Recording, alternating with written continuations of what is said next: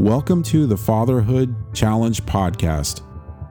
The Fatherhood Challenge is a movement to awaken and inspire fathers everywhere to take great pride in their role and to challenge society to understand how important fathers are to the stability of an environment and culture. We're going to encourage and challenge each other to step up and do courageous things that make our families and communities better places. So let's get to it. Welcome. Thanks for joining me. I'm always glad you're here. It took me a long time to decide to do this episode. Doing this episode required a lot for me. I had to face a lot of demons from the past going back to childhood. But I decided that my mission is more important than my pride. There's nothing more important than this mission of turning the hearts of fathers back to their children. The stability of society depends on it. Men depend on it to be, to be stable. Women depend on it to find stability and strength.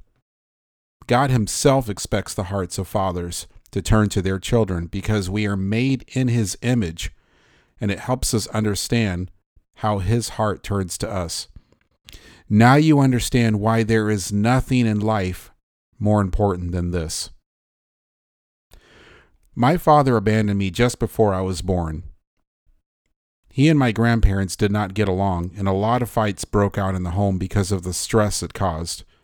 My grandparents tried to keep him out of my mom's life, and eventually they succeeded, and he left. According to my mom, she tried to get him to come and see me when I was born, but he would not come. I heard nothing of him all my life up until early child, actually, up until early adulthood. I remember conversations as a kid in school asking me where my dad was. Sometimes I would make up stories, other times I would just say I didn't know. What I do remember is how embarrassed I always felt and wondering what was wrong with me.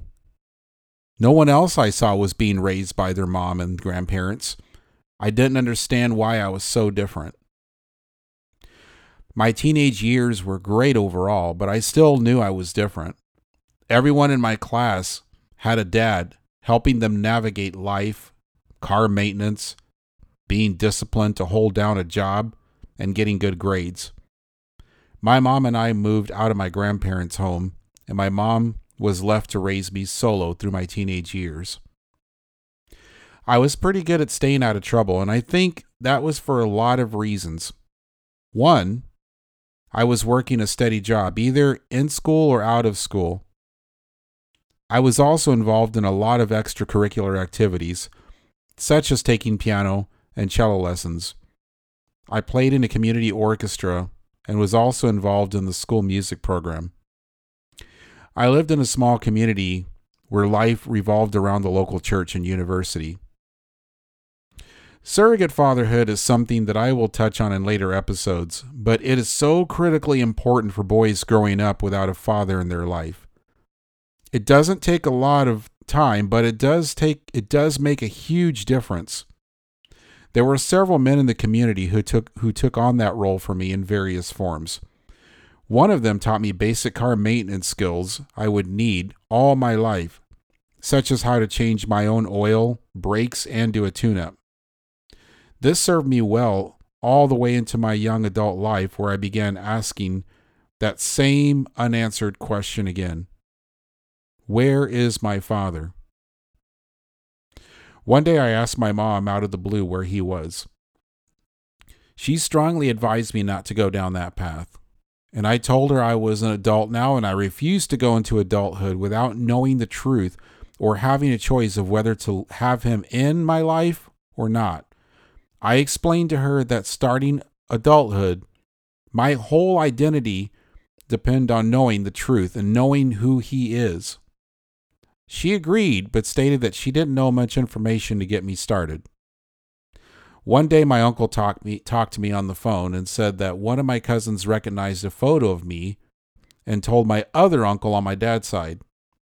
I later received a phone call from that uncle who thought that he knew where my dad was and how to get a hold of him. My excitement was through the roof. A couple of days later, the phone rang and it was my dad. I was so excited to talk to him.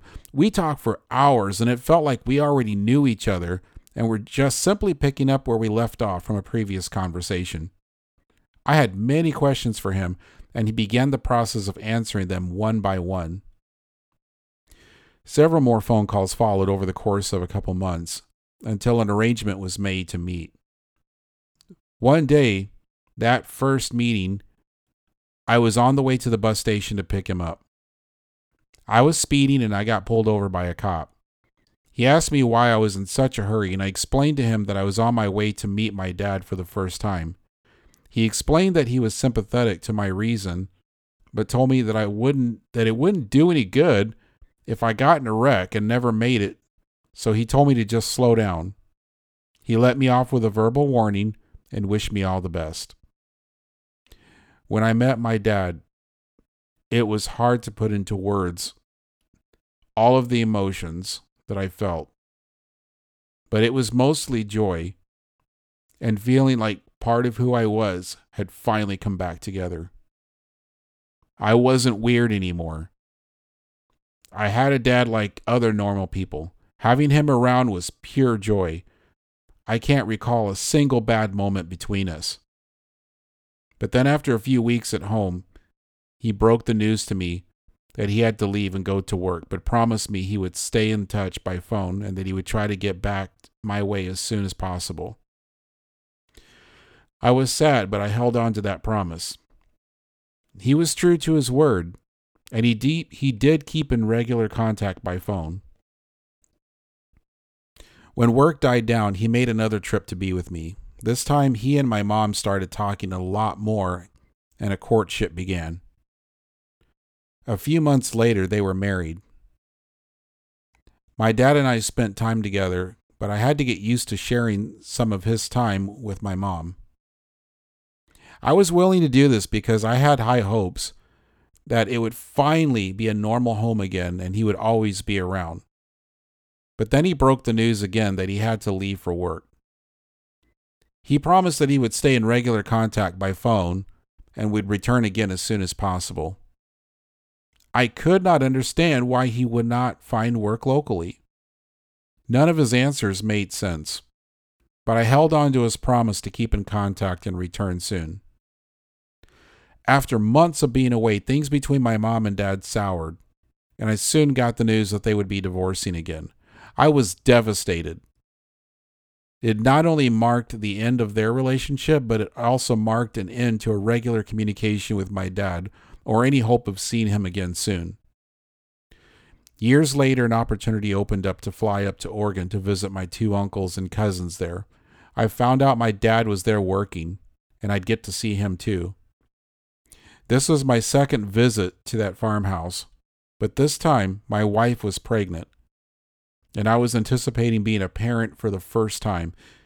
Getting to share the news with my dad that he was going to be a grandfather was exciting to me, but this visit was complicated. I was still reeling from the second divorce and the fact that I went years without seeing him. Our time together on that trip was still special. But my wife had to help me get there and get to where I could accept him again in a new light. Let me briefly explain a backstory. My grandfather on my dad's side was a very loving and kind man in his true nature. But he fell on hard times and, like so many men, resorted to alcohol to cope. When things did not get better soon, he hit the bottle hard. This turned him into a very mean, abusive drunk. He beat all the kids and his wife, and he eventually abandoned them all. My dad stepped in as a protector, provider, and worked hard to provide in his father's absence. My cousin's father also abandoned her family, and my dad stepped in to help raise her too. By the time my dad was an adult, he had spent most of his childhood and all of his teenage years being an adult easing the sting of abandonment. But when he became an adult and had a family of his own, he had nothing left. He had nothing left to give a spouse, and nothing left to give me. It took many years to where I could finally say the truthful words about him. He abandoned me.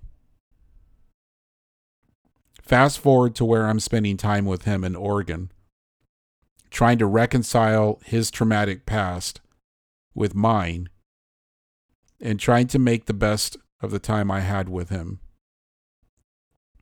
I asked him to come and see his grandchild, and he promised he would. My inner hope was that having a grandchild would be enough to make him want to return and stay. He went back to his ways of working everywhere. I rarely talked to him, and I was trying to move on.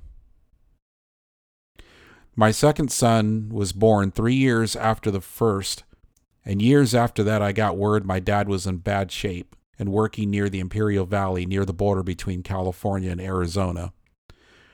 My dad and I started talking again more regularly. I asked him if he was ready to come live with us. My wife had a space for him. My wife and I both had a space for him, and he was he said he was ready. I made the long trip alone to get him. And we had a wonderful trip coming back, and we quickly bonded again. I was beyond excited to introduce him to my wife and grandkids and his grandkids for the first time. When he arrived, that first meeting was emotional. He and my wife got along well instantly, and the boys loved him. He was a natural with them, and I was so proud to see him instantly fitting into the grandparent role. My mom lived about an hour away from where we were, and my dad was anxious to see her again soon and work things out. I was not so eager to see this happen because I was afraid it would distract him from finally being a dad and grandparent again. But one day he went over to my mom's, and the next thing I knew, he informed me he was moving in with her. My worst fears were coming true, and he had little time to see us. One day I went over to my mom's house to see my dad and to get him so that he could spend time with the grandkids. He was gone. I grilled my mom about what happened, and she admitted that she had helped him find a ride to the bus station so he could leave. My heart broke, and a part of my soul did too. He didn't even have the time or courtesy to say goodbye to me or my family. He just left. This time, he not only abandoned me, but my whole family. We have not spoken since or seen each other. Do you understand why I'm so incessant about this mission, about this podcast, this movement? If you haven't experienced this level of abandonment, I pray you never do. It's beyond hell and I wouldn't wish this on anyone. So if you so if I have to get on here and get in your face, be a broken record or tell you words of encouragement, give you a tough talk, I'll do anything I have to do. Anything to get you to to not have to make those same mistakes to get you not to abandon your kids. The work is harder for me because I have to be the one on my dad's side to undo the generational damage caused by two generations of abandonment and set a positive example for my kids. I have to write a new legacy for them to follow so this never happens again. I will not have them suffer like two generations did if I can help it. Do you understand how this all got started? A father decided to drink to handle his problems and then abandon his family physically and emotionally. That was all it took. There was no spiritual rock for him to lean on and trust for his strength, so he trusted a bottle and left. Do you understand why you matter? Do you understand how much power you have, for better or for worse? This is why you have to connect to a higher power. If you don't get connected and stay connected, when hard times come, you will have nothing to keep you strong and stable. Are you listening to me? You also can't do this alone. You have to surround yourself with other men who are going the same direction you are, and they're trying to accomplish the same things you're trying to accomplish. There are too many evil forces out there telling you that you aren't important, that you don't matter, that you're not needed, or that you aren't good enough, that you are a complete failure. Enough with that. Stop listening to them.